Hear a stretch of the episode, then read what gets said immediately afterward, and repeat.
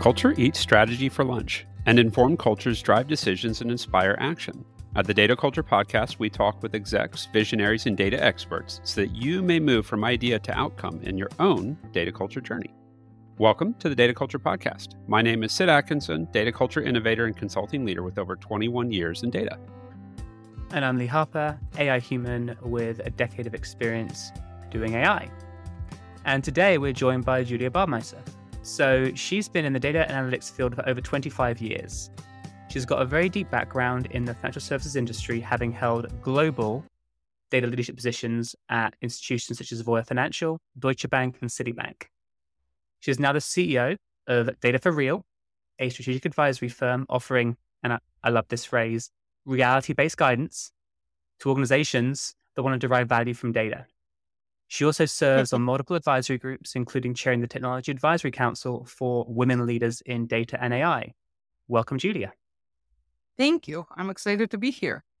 So, one thing that you've got that is kind of unique among our guests so far is you've worked at a range of you know, big banks, which you know I guess we could fairly call legacy institutions. You know, very very old, um, and famously, a lot of legacy companies have a lot of challenges when it comes to, to data, to managing data, to integrating data, to evolving their data practice. Start by telling us a little bit about your experiences there um, and some of your views um, on how legacy companies either both do and can, you know, utilize these technologies better.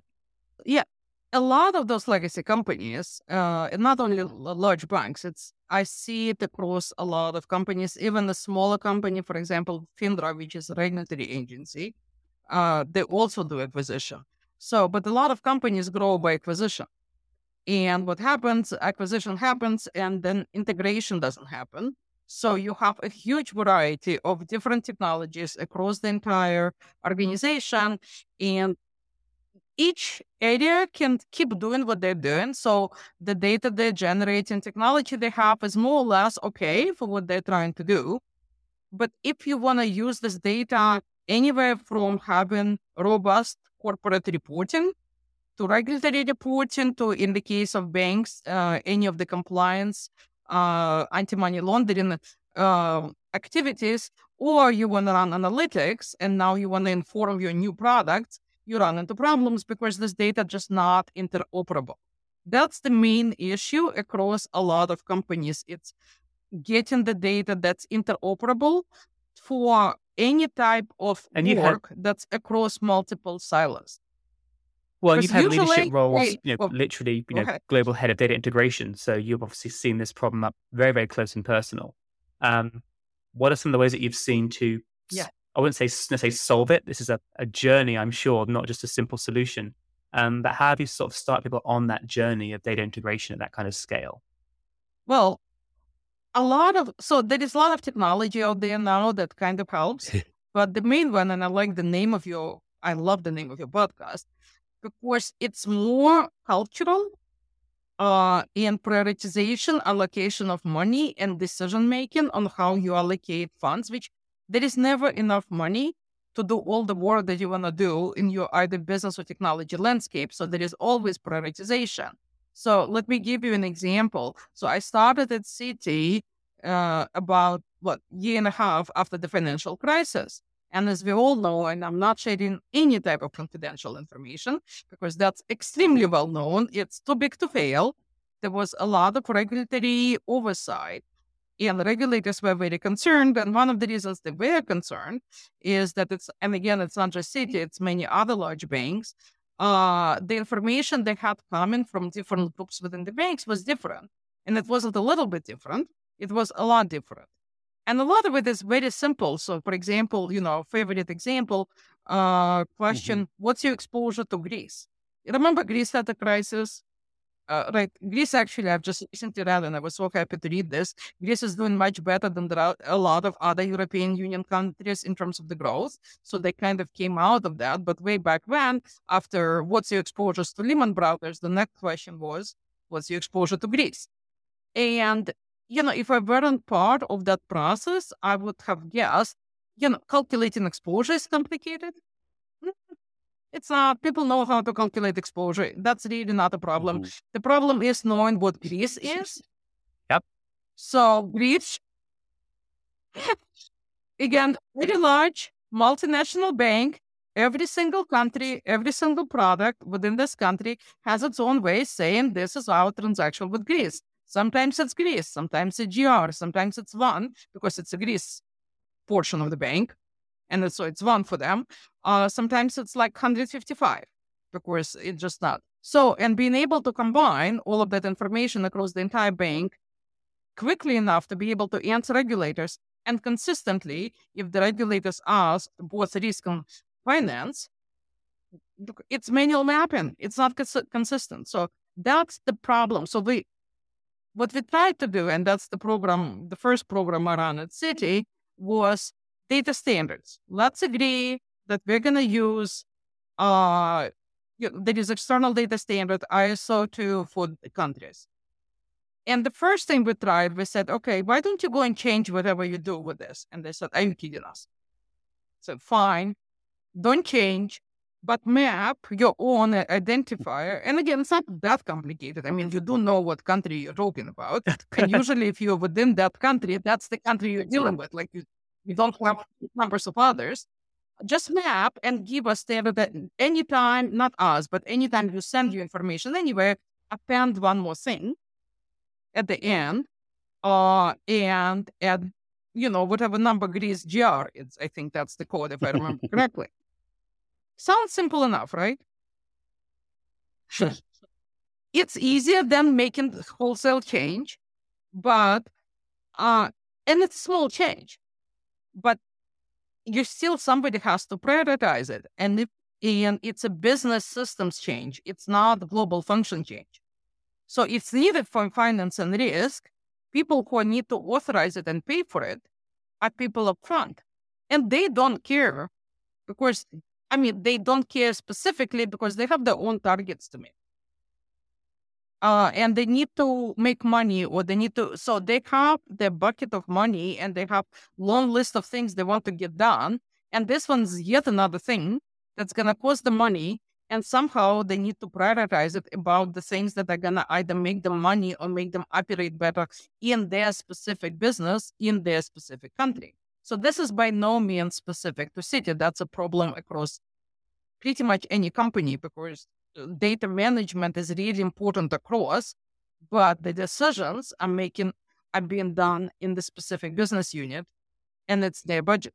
Yeah, and that can occur in just to give it uh, an, another example, a very different one, but the same kind of underlying cause. I did work many years ago now for a very large automotive firm, um, and it was looking at their services organization. So, you know, oil changes, car repairs, you know, um, emission mm-hmm. emissions tests, and their technicians wanted to be fixing cars. They loved fixing cars. They didn't want to do data entry. So we had this issue where you know, we were, our, our, machine learning models were looking at, you know, is it the first year, second year, third year service the car has been to? Because that, you know, routine service was a mark of customer loyalty. Well, of course, many cars was always the first year service over and over again because that was the first option in the drop down menu.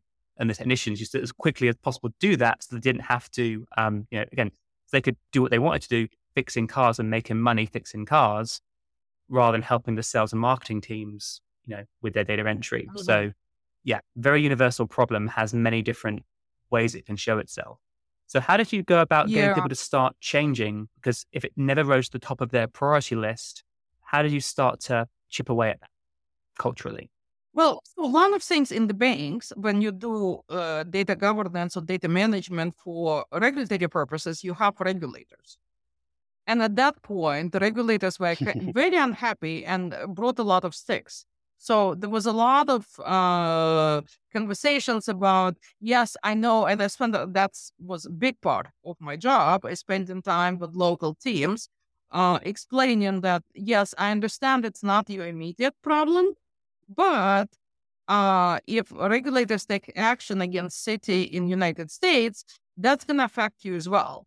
So there was a stick there, and it, sometimes helped. Uh, what I think would have helped actually a great deal would have having centralized budget to give people and have them use it and not to be like if they used a little bit more than they specifically needed to add grease and fix some of their own problems that was good because that just initiative. I mean, you had to kind of watch it, but uh, that's something that a lot of companies are reluctant to do. To have this big bucket of money, then you then allocate, and then you have to administer. So they try to go with the business related. So that was one step. Some of it was just uh, basically finding analytical carrots, just figuring out what their problems were and saying, you know what, if you do that, that actually makes things for you easier as well. So, uh, for example, there was a huge initiative in uh, APAC region uh, that uh, worked a lot on standardizing the data. And once they've done with it, they reaped enormous benefits out of it around analytics and marketing and just in time uh, notification about fraud, a lot of that. So, but that was work done to standardize data within. And so that was kind of trying to tie to the initiatives that they care about. So, Julie, do you find yourself uh, using your background in economics? I, I, had to do a little bit of LinkedIn stalking. Yeah. And so you're not the first person with an economics background that's gotten been deep in data and then advising uh-huh. others. So on that, I, I, love that phrase, analytical carrots, right? Because uh-huh. um, then on a related note to all these data quality issues or the appearance of data quality issues, there's there's another uh, uh, person in network whose podcast is going to get published net week next week, wherein we talk about data, what really is the data quality problem because in, the, in this example of you know finding transactions related to Greece, right, the quality issue comes up when that data is trying to be used for different purposes other than what the line of business is using. So when you talk about like, well, we need this fixed, and you got to, eh, how do you find the carrots? Because when you go to the business unit, you're just putting more expense on them without yes. necessarily the benefit. So how how do you find yourself, you know, talking like an economist, or you, you know, trying to find like tease out those carrots uh, so that a value is clearly articulated articulated and found for that business unit to change. You know, what's been your experience in, in trying to find or manufacture the value for the groups to do the change? Yeah. So that's actually gets even more interesting when you move into doing data management, mm-hmm. not for regulatory purposes, but for business growth. Mm-hmm. So, and data quality in and of itself, data quality is a actually complicated discipline. And I've been on the uh, once in a while putting out controversial statements around data quality. Uh, and a lot of data management professionals, like I, if I'm moderating the panel and I go and they say, well, data quality scorecards are useless un- unless you have full business buy-in into fixing the data quality issues. I mean, mm-hmm. data quality scorecard can get very beautiful and they probably make a really nice wallpaper and they're useful for the regulators as well. But from the business fixing perspective, that's exactly the problem set that you're mentioning because the uh, it's fine for a regional business process. It's not fine for a different business purpose. So, uh, manufacturing, uh, one of the things the way I have dealt with it actually is to have a very specific uh, impact. Mm-hmm and having buy-in. That's where data governance comes in. Uh, and that company establish data governance, it comes in because you have to have an agreement. As a company, we agree this is the impact that that data can have, and we will agree that this is an impact for our entire company, and we will have a buy-in from the business areas, and then it's kind of a agreement for the whole company that becomes one of their uh, goals or objectives that not only they have to do what they need to do operationally to run their business, but part of the objectives is to create the data that can be used not only to do our financial reporting without having, uh, you know, 15 people uh, do Excel manipulation for three months and then we can't actually close in time. So our mm-hmm. quarterly close happens a quarter after the quarter closes. That's not good. Well, and and not uh, not only that, but you can have a lot of um, a lot spiral out in a crisis, or you know, yeah. both crisis or missed opportunity as well. You know, things move yeah. things move quickly. You do not want to data data has a half life, and so if you don't it don't make use of it, well, then you've missed right. that opportunity. It's it might help you in arrears at some point to look at it, but if you need to make timely decisions, it doesn't help. Yeah, it doesn't happen. And actually, that's one of the things uh, that after I, uh, you know, came out of the industry and started my own company, uh, one of the first things I was thinking about is exactly that problem. How do you explain to the business leaders why they need to care about data management capabilities? And a, so a few things, problems there. A, business schools generally don't teach data management.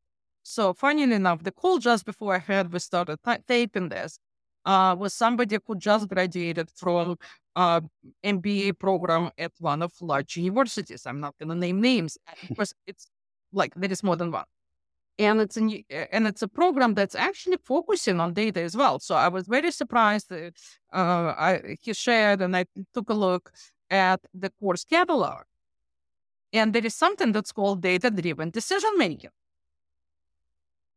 And there is something there which is good, mm-hmm. and something there called digital strategy. And so a bunch of others, but I start looking the description of data-driven decision making, and they talk about so how you what are the analytical approaches and what are the statistical models that you, help you in making your uh, in making your decisions and how could you use them there is no mention of master data management. There is no mention of data quality. There is no mention of metadata management at all. So even though the program itself seems to be aware that data is important for business decision making, the the full kind of there is an elephant that they're not even touching. Like forget trying to figure out what it is. They're not even touching the elephant.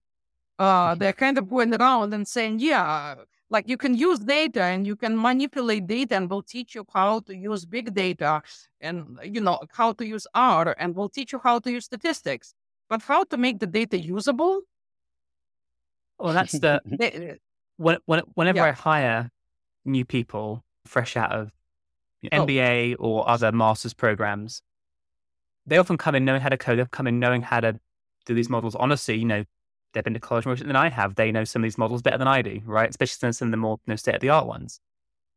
But the biggest jump is always that first bit, right? Oh, we assume the data's nice. Well, the data's never nice, right? You know, it's it's well, never yeah. ever you know clean or high quality, right? You've always got to do something, often many things to to make it usable in the models they're learning about. And so uh, when I talk to people about, hey, what's the jump between you know a college program and the practical world, it's exactly that because you know, for whatever reason, colleges don't necessarily you know ask questions or you know really explore that side of the equation, possibly because it's my hypothesis is, is that it's less interesting to academics.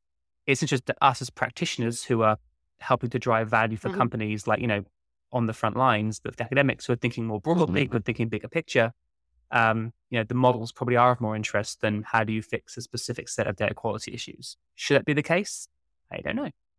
Well, it depends what the purpose of the program is, right? So that's so I keep trying actually, and it's a passion project. It's not really moneymaker, but I keep trying to get into one of those because uh, so the reason I started with the colleges and business problem, a business and how business uh, people get taught is that what ends up explaining, I have to explain multiple times uh, in as simple language uh, as I can find what is master data management and why is it important to the business strategy and it's a very difficult conversation because there is no background.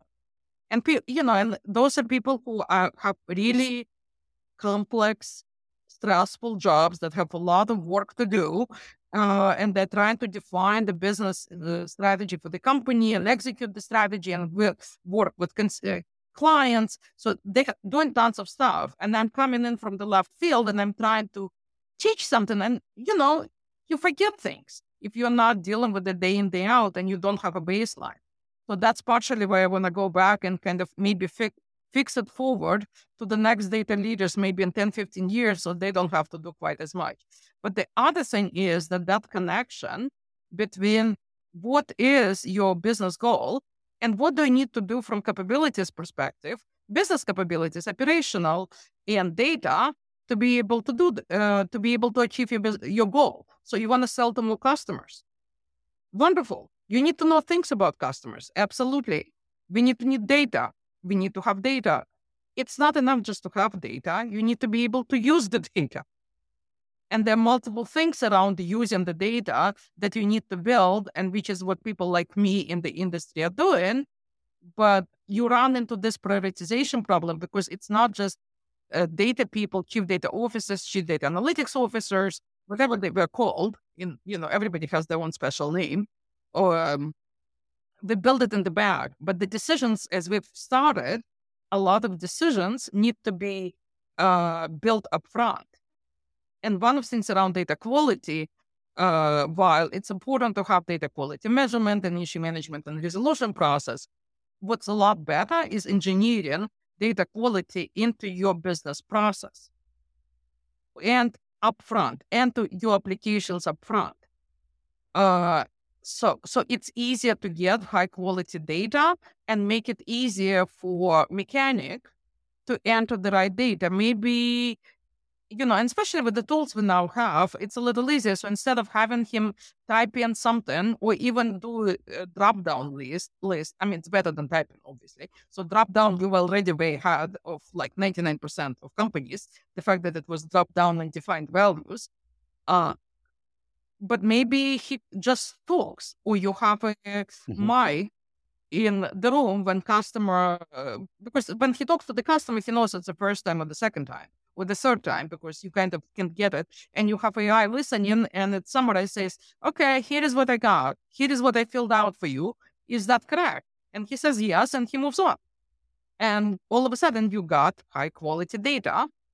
And anyway, so for me, I think there is a lot more bang for the buck in trying to engineer data quality upfront into that. And I mean, data like common keys, unfortunately, not quite as easy that's an interesting point. So one might think that startups who are beginning on their journey, who are starting with a blank slate or close to a blank state slate, might have the chance to get in there and do this up front, probably at much lower cost and effort than doing it later after an M&A or other things. Do they do that? Possibly a possibly a leading question. It's a leading question. Absolutely. And now I'm sure that startups, especially probably the ones who sell data. So if they're in data trans kind of transforming business, they probably do a good job. The startups I have seen and I have worked with and I work with startups, um, they don't. So it's usually, and there are many reasons for it. A, there is uh, data has that trap and it's deserved trap in large companies that it takes time and money. And it's totally deserved. It takes time and money if you're in a mature company where you have multiple, you know, all we've just discussed. Not only time and money, there is also risk associated with that. Whereas if you need to re-engineer your front-end system that handle millions of transactions, you have a risk associated with that. Uh, so there is that trap, and a lot of startup founders come from uh, industry often uh, and they have that notion that to do data right takes time and money. And they want to get to the market and they want to get to revenue generating so they can get funded, they can grow, all of that. So startups often don't do this. What's interesting, so I was at the conference yesterday and uh, there were uh, vendors at the conference, no surprise. Uh, and some of those vendors were kind of cities A, B, C startups. And I kind of asked, so how you're dealing with, and there were, it's a data conference, so there were data vendors. Uh, so I asked, how are you doing like uh, your own data? For example, when you do your own financial reporting, like what are you using? Uh, Excel. Like, you know, there is expression and and it sounds a lot snappy in Russian, but there is a translation, uh, there is a saying in Russian, bootmaker without the boots. Yep. Yes. The cobbler's so kids have... have no shoes. Yeah. Oh, yeah. So there is it. So this is a completely side note. Um, a lot of sayings in Russian have slightly different uh, saying that says exactly the same thing mm-hmm. in English. Yeah. And it's actually it's very interesting. Like sometimes, like oh yeah, that's a, like and a different comparison uh, of uh, you know don't count your chicken before you hatch. Yes. Yeah. in Russian, it's don't divide the skin of the bear you didn't kill yet.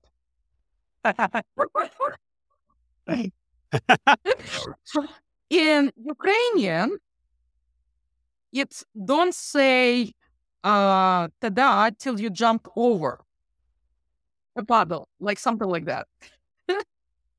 I actually like that one. uh, Like I'm from Ukraine. I like that one the best. My daughter has no idea of Ukrainian, but she uses that all the time Okay. because it's just very snappy statement. So anyway, it's just very interesting how saving. But going back to the startups and where and it's a pity because A, it's an advantage they got and they want to compete with incumbents.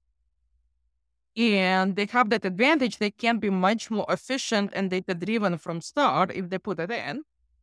The second point, it's actually not that expensive if you do it in the beginning because you don't have to do all that much. You don't have to have an expensive tool. You just don't, it's not that much work and it's usually not that much money and it doesn't postpone your MVP uh, all that much. And I've had experience actually doing it with the startup that I'm advising. Not a big deal. But at the same time, just on a counterpoint to that, Julia, uh, we say it's easy to avoid some of those traps at the beginning because I'm building something new, right? Mhm. But at some point, when you're a new company, you be, you know, if you if you do the right things and get some luck, you will become an old company. How do you continue to do the right things? And so, some of the the observations when you ask the question, like, how do we communicate or how do we get some of these things down? Like the observations that I've had is that there's there's a lot of different factors, but two things kind of come out to me. It's that when we when we try to build strong walls and we're not multidisciplinary, right? So that there's and by multidisciplinary is like I should always have whatever my purpose is, that whether that's that end customer or if I'm a government entity, what the what serving function I'm doing. So what is my purpose? And then how do I understand like how am I multidisciplinary so I understand the different ins and outs and interactions I have with them. And so then in that understanding, if I have that understanding, that understanding can be frustrating if I don't have a way to introduce change. So then change Mhm. management becomes that important thing. So so if I'm multidisciplinary, I can take my knowledge and then if I have good change management, you know, and the ability to introduce change, which is both an IT and a business aspect, Mhm. then then I can reap the benefits of being multidisciplinary. So I might not have like I might design a good system, but then like that that huge new contract comes in and I don't have all the time to take care of all those integrations as my startup. And then I'm going to have a mess of a data. But as long as I have the change the right change management processes and Yeah. then I can so that that's just like a perspective I've seen on why, you know, how how might we get out of the trap. So Yeah. Yeah. Change management and change management is huge and change management is always forgotten. Yes. You put something new in, you put a process in, uh, but then uh, A, you have to convince people. Hmm and people need to follow and you need to have metrics and you need to sh- uh, like keep keep reintroducing and keep talking through. And also it's a culture change. So the reason i was able to do it for the startups is because i've been you know have a good relationship with the founder. I'm an advisor. I had time because i stepped out of my industry job to actually spend a lot more time with the development team and we talked through that and we did it but then as that startup uh, you know starts yeah, MVP goes to production, startup st- start generating money, there is going to be more product coming on. Mhm. Uh, there is going to be more development. Uh, the founder and CEO will not be writing the tickets. Yeah. He's going to hire somebody who is a CTO. There are going to be more people. And that ethos that you have to watch for data needs to permeate the company. And you know, the, the everybody will not know me, you know, because just I'm an I'm an I'm a board advisor, right? So that has to be part, part of the culture, and that needs to be change managed because new people come in, they bring obviously preconceived notions. You can hire for it. You can also look for that knowledge and understanding in the people you bring in. It sometimes it's difficult, uh, because a lot of people, you know, I haven't met yet actually business executive who won't agree with the statement that data is really important for us. Mhm. Just that's common, right? Data is everywhere. Data is really important. Actually, right now it's going to be AI is really important for our mission. Uh, we kind of moved on, uh, but understanding how you need to prioritize how uh, data gets entered into your systems that's not necessarily connected to that statement data is really important for us. Yeah. It's not eh, the other aspect. Well, and, and one quick comment on the change management, just so people know. I say this as the person who spent a lot of my career being the duct tape and baling wire person, and I have mm-hmm. rebelled against change management. So I do not say that lightly. that like change management because I was like I I know it's needed and I always want somebody else to do it and kind of like like going to a gym and having a personal trainer. I just want them to tell me what to do because I don't want to do it. Right. Mm-hmm. Um, but the back to one of the other things that I've experienced, and Lee and I both experienced this. It seems obvious to say data has value, and and it's also like I, am also kind of very tired of the data driven decision making because people are using data all the time to make decision making. It's just how good is that data, and as you know, phrase that we like to say, how informed is your model, right? Like, are you taking in good mm-hmm. information to make decision making? But the the part where I think I, I see people have trouble mapping to value is that frequently the data that they're going to that we need to go do and build the new on is going to be around dis- future making decisions, right? So, in other words, there's a lot of um, ifs or ands or um, shades of gray in that because the value in the decision is in, is forward looking. So mm-hmm. and and so then it's it's back to like the the economist question again is and now I'm trying to forecast the value and be able to use mm-hmm. this because it is not necessarily about an event in the past or as cut and dry as like cutting operational costs. It's it's what could I do and, and role playing and modeling that out. And that's kind of like that increases people's you know, kind of fear, uncertainty, and doubt. And it's kind of easier to say, I'm just going to do the status quo. Well, yeah, I mean, we can see this uh, on the large scale. Humanity is not really good considering the future. right? So that's a human like feeling uh, it's a lot easier to keep doing what you're doing and keep getting what you're getting uh, till something forces your hand. Uh, I mean, we're not going to go into bigger issues yeah. facing humanity. uh, I don't, I don't think that's solvable, uh, even with data. Um, but um, from the company's perspective, yeah, it, you're absolutely right. Forecasting the value and especially tying uh, the changes you make on data with the improved business outcomes is incredibly difficult. And the very first piece, okay, you, first you have to agree on the metric and you have to agree that data plays into that business metric. Second, you have to have a baseline. Mm-hmm. How many metrics are there in the company where it's being measured enough to have a baseline? And then you have to be able to measure it. And then you need to be able to allocate which part of that improvement, hopefully improvement, goes towards uh, data, better data management and which one is completely unrelated factors. I can bring the example uh, of something that we've done and something that I advocate and I strongly believe in. It's around using data driven, analytics driven uh, sales and marketing. And it's from technology perspective, it's a very nice, it's a combination of CRM, your CRM function, uh, your master data management. So you have a full record of all of your customers and your prospects, and you never ever get random names in your CRM that's not in your uh, master record. And then you have analytics. So you bring all extra, all external data you can find, plus all of your CRM data, plus your golden records and all the master keys and reference keys into your analytics environment, and you produce uh, for salesperson, here is the 10 process, 10 actions you need to do today. And you do it on the weekly, like on daily, on whatever basis, and you keep informing the model of, okay, so we did those actions, and so you have ongoing learning behavior. So a couple of things. Uh, it like so you it's not a simple build mm-hmm.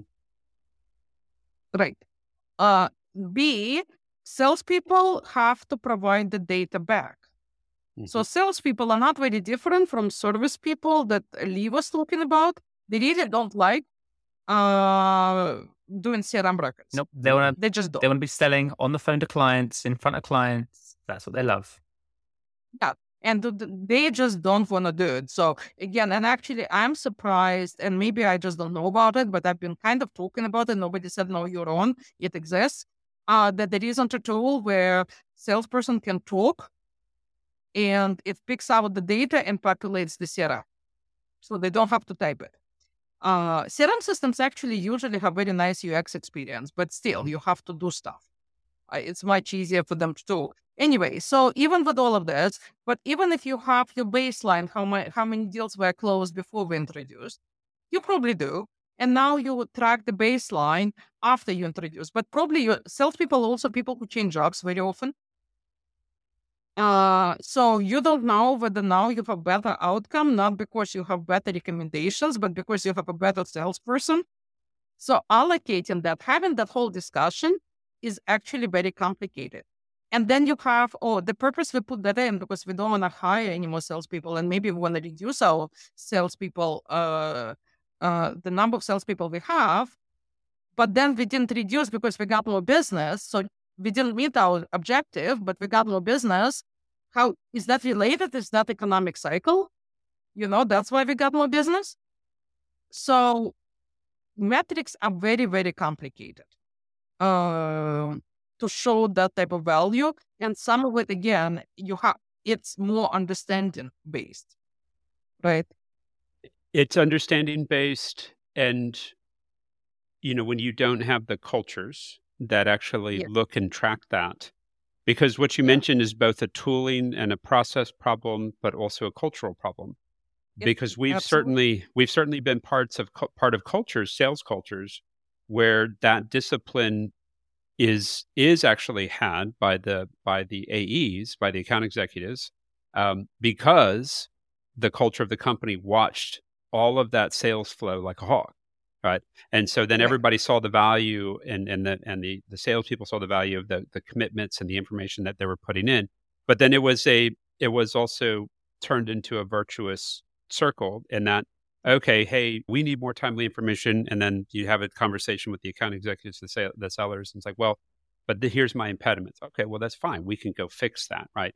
But you have to have that dialogue, and it's back to like the kind of that change management piece. If I've got that flow, so we're introducing in that instance the salespeople to the pain that delivery has in planning. It's like, well, you are telling us that you you're you're worried about making commitments to customers because you're not sure if we are going to have the staff available to do that project.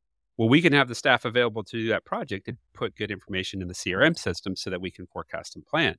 And so then mm-hmm. having that multidisciplinary approach and t- discussion, get, and we solved all of that in that instance without doing any new tooling, just increasing visibility and having the conversations. Yeah, I completely agree with you. And also, compensation for salespeople, if it's only driven by the days closed, they Mm. probably will not enter good data. Yeah. Yes. So you and that's a culture piece. It's again, it's it has to be part of everybody's objective. Data is what we produce, Mhm.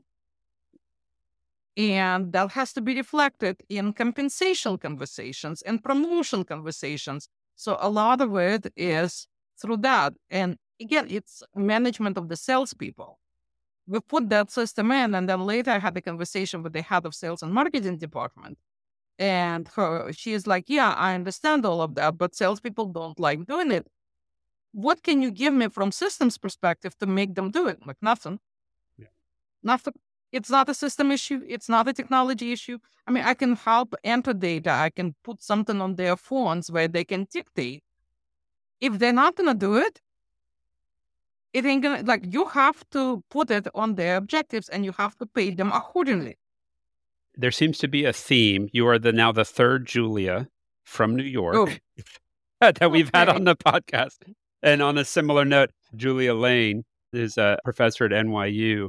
She has created a very interesting data literacy program, but that was one of the things that we talked about as well is that, you know, and and she's an economist by trade. And so it's talking about we have to create the right incentives, you know, for people Mhm. to do these things because it, it's we're all come to work um, yes, we, you know, most of us are lucky, or many of us are lucky to work in something that we enjoy, but it is still a transaction, you know, whereas I don't always want to do many things that might be good for, that might be good, but if I don't see the benefit or there is no declared benefit, why am I going to do that? Because I just want to go home and spend time with my kids or family or something else.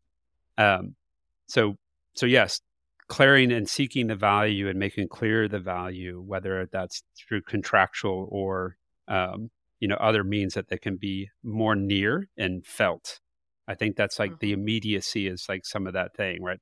Hey, you want your commission at the end of the month? You have to both make sales and right. Yeah, like, it's got exactly. that, that immediate effect. That that uh, that's how the other thing is finding the way to have the immediate find it traction metrics or anything that people feel the immediacy of something because otherwise they lose like what it can just feel like doing rites and rituals because they don't know what mm-hmm. it's going to do there is understanding that you do it because you understand but also you have to have an enforcement function mm-hmm. Because people are people yes. you know? We, lo- we love people but people we do also know people. Well yes i mean so yeah. to close out um Julia, you mentioned early on that you have some, you know, maybe slightly controversial takes on data quality. Um, would you mind sharing one or two of those controversial takes with us? So the first one is uh, uh, the data quality is uh, data quality scorecards. Are mostly useless if you want to use them for business value unless you have full business support to fix the issues. Mm-hmm. That gets uh, i know it doesn't sound particularly revolutionary but if you say it in front of uh, data professionals who have been in this business for a while uh, yeah it, it gets reaction out of people.